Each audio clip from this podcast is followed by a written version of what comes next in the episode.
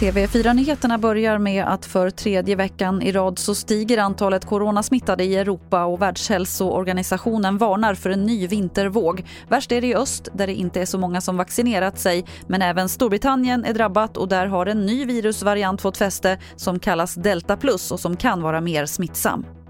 Personalen på nätmäklaren Avanza med 600 anställda ska drogtestas efter att man hittat spår av narkotika i företagets lokaler.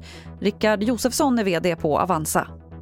Vi vet inte idag vilka medarbetare det kan röra sig om, men jag är extremt övertygad om att det är ett, extremt fåtal relativt våra 600 medarbetare. Absoluta mejonparten ska känna sig trygga att vi är en drogfri arbetsplats. De som eventuellt har något problem ska känna sig trygga att vi kommer hjälpa dem på alla sätt vi kan. Och till sist kan vi berätta att filmen Tigrar har blivit utsedd till Sveriges bidrag till Oscarsgalan. Det är ett verklighetsbaserat fotbollsdrama av Ronny Sandahl. Om filmen sen tar sig hela vägen till Oscarsgalan återstår att se. Det är flera uttagningar kvar.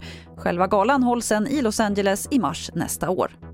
Och fler nyheter det hittar du på tv4.se. Jag heter Lotta Wall.